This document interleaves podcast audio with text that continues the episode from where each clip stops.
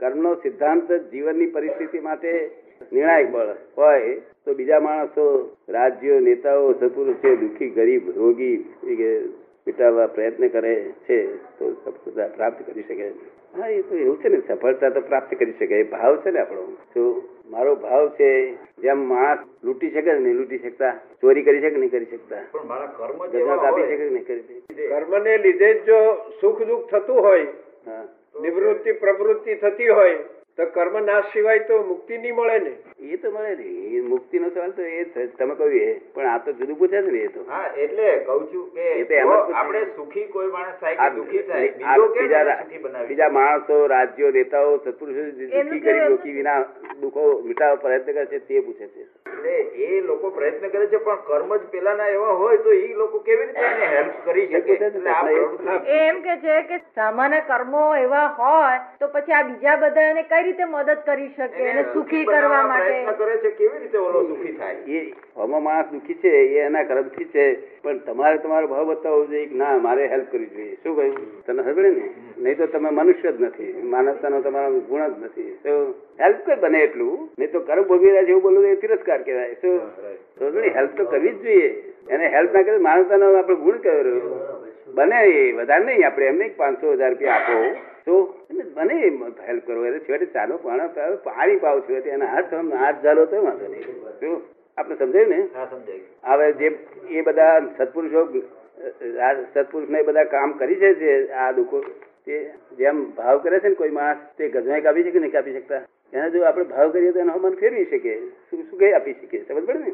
ભાવથી દુખાય આપી શકાય છે ભાવથી શું કઈ આપી શકાય છે? પ્રશ્ન ખુલાસ થઈ ગયો? ચોથો મન અને વિચારો પર કાબુ મેળવવા માટે આપ કોઈ ઉપાય બતાવી શકો? હવે શું સાહેબ નોકરી શેમાં છે? અમે બધા એક લગભગ સરખ. એમના અંડર હેન્ડ કોણ છે? ઘણા હોય. એ ઘણા એમના અંડર હેન્ડ હોય. હવે મનની ઉપર તમારે શું કાંઈ કાબુ મેળવવો છે? આપણું મન જ્યાં ત્યાં દોડતું હોય ગમે તેમ. આપણું મન જ્યાં ત્યાં દોડા તમે દોડી કરતું મનને. વિચારો બે લખ્યા ને મનને વિચારો. વિચારો. એ વિચારો એ મનનો ધર્મ છે. શું છે? અને એની પર તમારે કાબુ શાને માટે મેળવવો છે? ગમે ત્યાં જેમ જેમ રખડતું હોય એને કોઈ મન. કોઈ સાહેબ કે છે? મન અશાંત રહે એનો અર્થ મન અશાંત રહે છે? તે મન અશાંત થતું જ નથી. મન કોઈ દાડો અશાંત થાય એવું છે જ નહીં. અશાંત તમે થાવ છો. શું થાવ છો? મન ખરાબ વિચાર કરે છે કે અશાંત તમે થઈ જાઓ. સારા કરે છે ને એ તમે એડજસ્ટ થઈ જાવ છો. તમે સ્લીપ થઈ જાઓ, સારા કર્મ કરે. સારા વિચાર આવે એટલે સ્લીપ થઈ જઈને એકાકાર થઈ જાઓ, તન્મયાકાર થઈ જાઓ છો અને ખરાબ થાય છે એટલે અશાંત થઈ જાઓ છો. તો એ એના ધર્મ તમે આ ચાલો છો. મન, મનનો ધર્મ વિચાર જ કરવાનો તમારે જાણવું કે આવા વિચાર આવે છે, આવા વિચાર છે બધું જાણવું. એના ધર્મ શું હાથ ગાલો છો? તમને લાલચ છે ભાઈ. સારા વિચાર આવે મેં પેસી એડજસ્ટ થઈ એને એની તો એકાકાર થઈ જાવ છો. થતા છે કે નહીં થતા પણ એમાં કર્મની થિયરી લાગે ને પાછી. કર્મની થિયરી છે પણ જોડે જોડે જ્ઞાન જ્ઞાને કામ કરવું જોઈએ ને.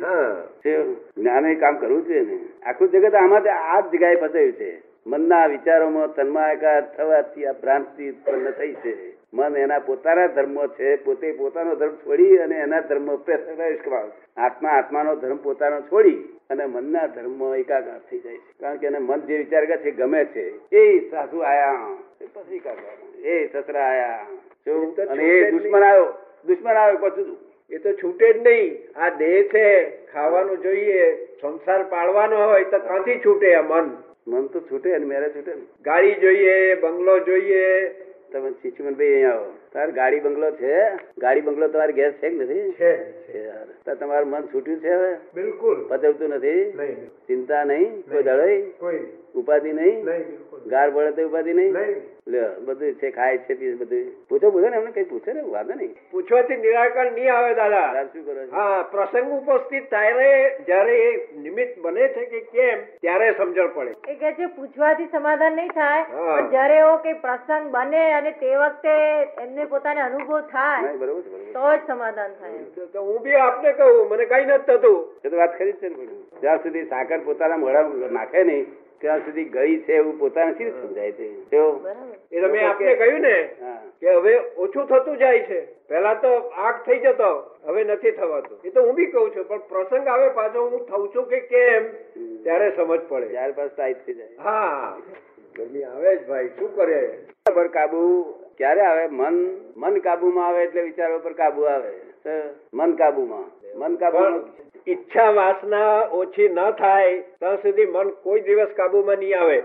હા અને મન કાબુમાં ના આવે તો ઈચ્છા વાસના પછી મટે નહીં. હા એ છે ને એટલે એટલે- આખું ચક્કર જેની ઇફેક્ટ ચાલ્યા કરશે.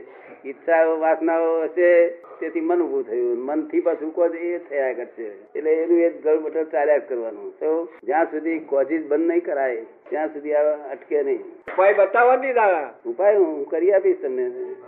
એવું કઈ એના માટે તમારે ત્યાં ગાંધીનગર એવું આવવાનું તમને ટાઈમ કરી ગાંધીનગર આવવાનું છે. માગું કે પ્રભુના માર્ગમાં શાંતિથી જીવન વ્યતીત થાય એ જાતનું મન રહે તો બસ છે. હા બરોબર. કોઈ ઈચ્છા નથી. ના ઈચ્છા નથી. ઈચ્છા એટલે બહુ થઈ ગયું. ઈચ્છા નથી એટલે બહુ થઈ ગયું. સમજાયું ને પણ એને માટે એ મનની જરૂર એટલા પૂરતું એની હાથે છું. મન વશ હોય ને તો શાંતિ રહે. જો આખું જગત મનને વશ કરવા જાય છે મન વશ થાય એવું. એવો કોઈ ઉપાય નથી કે જેનાથી મન વશ થાય શું કહ્યું, એક બાજુ જગત વશ કરવું હેલું છે, પણ મન વશ કરવું બહુ અઘરું છે. એકાગ્રતા કરી શકે માણસને, મન નહીં. જો, પણ એનું વશ ના થઈ શકે. એકાગ્રતા પૂરી થઈ ગઈ, બસ તેનું તે જો. જેમ સગડી પાસે બેસીએ અને ઉઠાય છે ટાળની ટાળે હા, તો હું તમને કાયમ માટે પરમાનન્ટ કરી આપીશ તમને ઠીક લાગશે, કામ લાગશે એવું? પાંચમો પ્રશ્ન માણસને કર્મ પ્રમાણે બીજા જન્મ મનુષ્ય અવતાર પ્રાપ્ત થાય કે પછી પશુ પક્ષી તથા અન્ય ઇતર યોનિમાં જન્મ થાય. આપણે નથી થવાના પશુ પક્ષી. આ પ્રશ્ન પૂછવા જેવો તમને લાગે છે? નહીં? છતાં પણ એમને પ્રશ્ન ખુલાસો કરો છો. ના કહું છું એટલે તો આ માણસ છે ને તે અહીંથી ચાર ગતિ ખુલ્લી થાય છે અહીંથી. આ જાનવર બાનવર ને પછી ફરી મનુષ્યમાં આવવાના. દેવ ગતિમાં ગયા એ મનુષ્યમાં આવવાના. નરક ગતિમાં ગયા એ મનુષ્યમાં આવવાના પણ અહીંથી ચાર ગતિઓ ખુલ્લી થાય છે. એટલે મનુષ્ય કર્મનો કરતા છે. બીજા કોઈ કર્મના કરતા નથી દેવલું કોઈ કર્મના કરતા નથી. સમજ ને? એટલે આ મનુષ્ય કર્મનો કરતા છે. એટલે જો સજ્જનતાના વિચારો આવે સજ્જનતા માનવતાના માનવતાના જો ધર્મ બરોબર એક્ઝેક્ટ પાડતો હોય તો ફરી મનુષ્યમાં આવશે. શું કે છે? હવે હવે થોડો કચાશ છે માનવતાના ધર્મ તો હલકા પ્રકારનો મનુષ્ય છે તો માનવતા ધર્મ સજ્જનતા વધારે છે. ઊંચા પ્રકારનો માણસ છે. બરાબર ને? બરોબર. આપ સમજમાં આવે છે ને? બરોબર ખ્યાલ આવે હવે માણસ પાછવતા વાળો હોય જેના વિચારો જ પાછવતા છે જેનું વર્તન જ પાછવતા છે. અણહકનું કોઈ લઈ લે ખરું આ અમદાવાદ નહીં લેતું હોય? અમદાવાદમાં જ વધારે લે. એમ? અણહક અણહકનું. હકનું અને અણહકનું. કોઈ માણસ કે છે મારે સ્ત્રી મારે સ્ત્રી જોડે ફરીને હું મારા મોક્ષે જોયા છે. હું કહું ભાઈ હકની છે એટલે ફરતી ગયો. શું ભાઈ લોકો પછી એને એ છોકરીનો બાપ વડે ખરો? કે ભાઈ છોકરીને કેમ લઈને ફરો છો? હકની છે. શું છે? જગતે માન્ય કરેલી છે કે આ છોકરી એની વાઈફ છે એની જોડે ફરી શકે. ના કે અને બીજાની જોડે ફરે તો બીજાની જોડે ફરે શું થાય? કેમ સાહેબ બોલતા બીજાની જોડે ફરે ને એટલે અણહકનું કહેવાય. બરોબર. લોકો બધા વાતો કરે અને દ્રષ્ટિ ના પણ કરાય. તો દ્રષ્ટિ અમારી જુએ તો આપણે જોડે જોડે વિચાર કરીએ મારી છોકરીને જુએ તો શી દશા થાય આપણને? ના કરાય? અણહકનું અને હકનું. અણહકનું જે ભોગી લે છે અણહક ઉપર જ બધું ધંધો મળ્યો છે. તારી એના માટે આ બે પગ ને બદલે ચાર પગ એટલે પડી ના જાય. આ બે પગ પડી જાય. ચાર પગ પડે નહીં ચાર પગ, છ પગ, આઠ પગ એ છે તો. અને જે પોતાને કઈ પણ ફાયદો નથી અને અનર્થ કરે છે નુકસાન લોકોને. અનર્થ પોતાનો ફાયદો હોય નુકસાન કરવું બરોબર. એ જાનવરમાં જાય. અને પોતાનો ફાયદો કઈ નથી ને નુકસાન કરે છે એ રાક્ષસોમાં જાય નર- નરકયોનીમાં જાય. શું થાય? અને જે સુપર હ્યુમન હોય સુપર હ્યુમન એટલે આ સાહેબ છે તે મનુભી ઉપર ઉપકાર કરે તો એ મનુભી એમની ઉપર અપકાર કરે. ફરી પાછા સાહેબ નો કામ આવે ત્યારે સાહેબ ઉપકાર કરે અને એ અપકાર કરે. તો થોડી તો તમારે તમારો સ્વભાવ છોડો નહીં. તો એ સુપર હ્યુમન કહેવાય. શું? એટલે મને ત્રેવીસ વર્ષે મારા ફ્રેન્ડ સર્કલ બધું સુપર હ્યુમન કહેતા હતા. ને? કારણ કે શું લઈ જવાનું નહીં કશું. અને વગર કોમનું છે તે આવા વલખા મારવા કશું જોડે લઈ જાય છે? તો આ ડેટી પ્લેસ કયું ગામ? ડેટી પ્લેસ ભરૂચ જિલ્લાનું એક ગામડું છે. નર્મદા કિનારા. ભાલોદ. ભાલોદ બરોબર. ગામડામાંથી જ રત્નો ઉત્પન્ન થાય છે. કઈ શહેરમાંથી એવું થાય છે એવું કઈ નથી. તો આપણે સરદાર વલ્લભભાઈ ગામડામાં થયા હતા ને. હું ગામડાનો આખા વર્લ્ડનો જ્ઞાની પુરુષ છું. એક જ માણસ એવો છે જેને બુદ્ધિ નથી. શું કહ્યું? એક જ માણસ એવો છે આ વર્લ્ડમાં જેને બુદ્ધિ નથી. શું? આમ તમામ જાતની હેલ્પ આપે એવો છે. આ બધાની બુદ્ધિ કાઢી નાખવાની? આ બધા બુદ્ધિશાળી છે. કાઢી નાખો કે હા? આ બધાની કાઢી નાખો ના કાઢી નાખી મેં ઘણાને કાઢી નાખી છે બધી. માણસ કર્મ પ્રમાણે આ તમને સમજાઈ ગયું માણસ કર્મ પ્રમાણે? પશુ પક્ષીમાં ત્યાં આધાર જાય છે તે. સુપર હ્યુમન સુપર હ્યુમન ત્યાં જાય. એમાં કોઈને ભગવાનની જરૂર પડતી નથી બરોબર. નથી અને ગુણો ઉપરથી આધાર.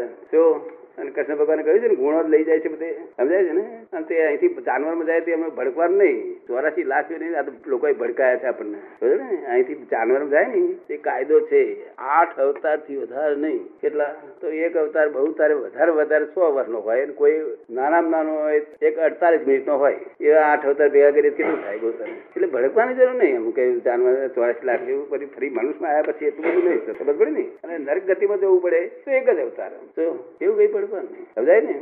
આ ચોરાસ લાખની જે ભડકાવે છે, આ લોકો એ ભડકાઈ મારા હિન્દુસ્તાન અડધું ભડતી જ મારી નાખ્યું અરે હું નાનો હતો ને, આવડો. એ લોકો કે છે, એ કૂતરું રડ્યું. એટલે ભાઈ કૂતરું રડ્યું એટલે?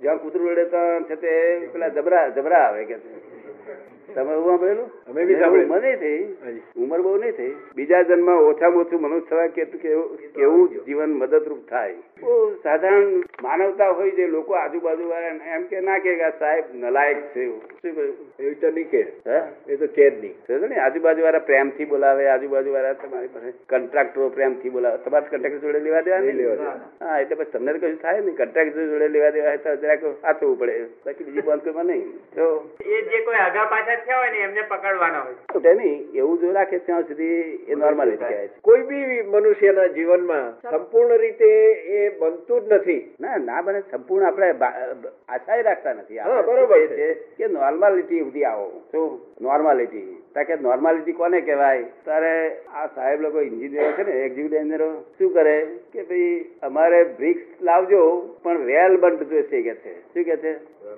એ શું કે છે? બરોબર. વેલ બંધ તાકે છે અંડર બંધ હોય નહીં ચાલે તક નહીં. લઈ જાઓ. કે એબો બંધ હોય તો તાકે લઈ જાઓ. એટલે વેલ બંધ માગે છે. એટલે આ જગત બધું નોર્માલિટી માગે છે. સમજ ને? આપણે સમજવા ને? બીજું કશું નહીં નોર્માલિટી બહુ જોડે ઝઘડો કરવો તો કઈ આબો નોર્મલ કઈ નાખો એને કઈ નોર્માલિટી હોય? છોકરાને મારી હતી નોર્મલ શું? ચા પી પી કરવી? અરે બહુ સરસ ચા હોય. બહુ સરસ કિંમતી હોય. અને કોઈ મફત નહીં હોય તો પી પી કરવી. નોર્માલિટી હોવી જોઈએ. આ ફોરેનના સાયન્ટિસ્ટો જ્યારે હું મારે ફોરેન જવાનું થશે મારે થોડો વખત જવાનું થવાનું થશે પગે એ થયું તેથી બંધ રહ્યું. હવે ત્યાં આગળ ફોરેનના સાયન્ટિસ્ટ ભેગા કરવાના છે. અને પછી કહેવું પડશે કે આ એબો નોર્મલ સાયન્સ આ પ્રશ્ન જ દાદા એના ઉપરથી ઉપસ્થિત થયો છે. ફોરેનર તરફથી એ ડાર્વિન ને એ લોકો એમ કે છે કે એક વખત મનુષ્ય થઈ ગયો એ પશુ થાય જ નહીં. એવું એને એક જગ્યાએ કીધું છે એટલે આ પ્રશ્ન ઉપસ્થિત એ તો પેલી ઇવોલ્યુશનની થિયરી છે ને ઇવોલ્યુશનની થિયરી ડાર્વિનની કે એકવાર માણસ થયો પછી પશુ થાય જ નહીં એટલે એમ કે પ્રશ્ન ઉપસ્થિત છે. ઇવોલ્યુશનની થિયરી ખોટી નથી એ ટેન પર્સન્ટ બરોબર છે નાઇન્ટી પર્સન્ટ જાણતો.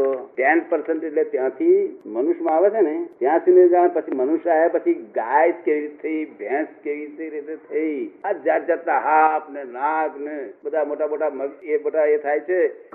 થાય છે? કે વળાંક લે છે પછી. શું થાય છે? જે પેલી તો થિયરીમાં આવતું હતું. હવે પછી વળાંક લે છે. અહીંથી મનુષ્યમાં આવ્યા પછી કર્મ બંધાય છે. એના આધારે વળાંક લે છે. એ અમને ખબર નથી. અને ટેન પર્સન્ટ થિયરી બરોબર છે. નાઇન્ટી પર્સન્ટ એની બરોબર જાણતો જ નથી આગળની. હા ફોરેનના સાયન્ટિસ્ટોને એવું મારે કહેવાનું છે કે ભાઈ, તમે આ એબો નોર્મલ સાયન્સ લઈ જાઓ વિજ્ઞાન.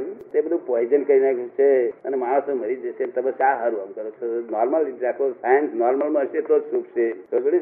આ પોઈઝન કરી નાખ્યું છે. આ દુનિયામાં ખતરામાં છે. શું છે? એના વિજ્ઞાનથી લઈને જ આ ખતરામાં છે. વિજ્ઞાન ના હોત આ દશા ના થાય વિજ્ઞાનને જો કદી નોર્મલિટી રાખે તો ઠેકાણું આવે. શું નોર્માલિટી કેવી કોને? નોર્માલિટી નોર્માલિટી કોઈ પણ માણસને વિજ્ઞાન જ્યાં સુધી સુખદાયી થઈ પડે, અને બધા કે સુખદાયી છે વિજ્ઞાન, ત્યાં સુધી એક્સેપ્ટ અને જ્યારથી લોકો કહેવા પડે કે આ દુઃખદાયી થવા મળ્યું ત્યારથી એ નોર્માલિટી આવી ગઈ. શું કહ્યું? ત્યાંથી બંધ કરી દેવું મનુભાઈ પૂછે છે કે સાયન્સની એબનોર્મલિટી જે છે, તે પણ વ્યવસ્થિત જ હશે ને? વ્યવસ્થિત વાત છે. વ્યવસ્થિત તમારે સમજવાનું છે. એ લોકોને વ્યવસ્થિત એ એમને ખબર જ નથી. છે વ્યવસ્થિત. પણ એ વ્યવસ્થિત નહીં. પેલું આપણે વ્યવસ્થિત કરીને વ્યવસ્થિત નો અર્થ એવો નથી. થઈ ગયા પછી વ્યવસ્થિત કહેવાનું. શું કહ્યું? પેલું ચેતવું જ રહેવું પડે ને.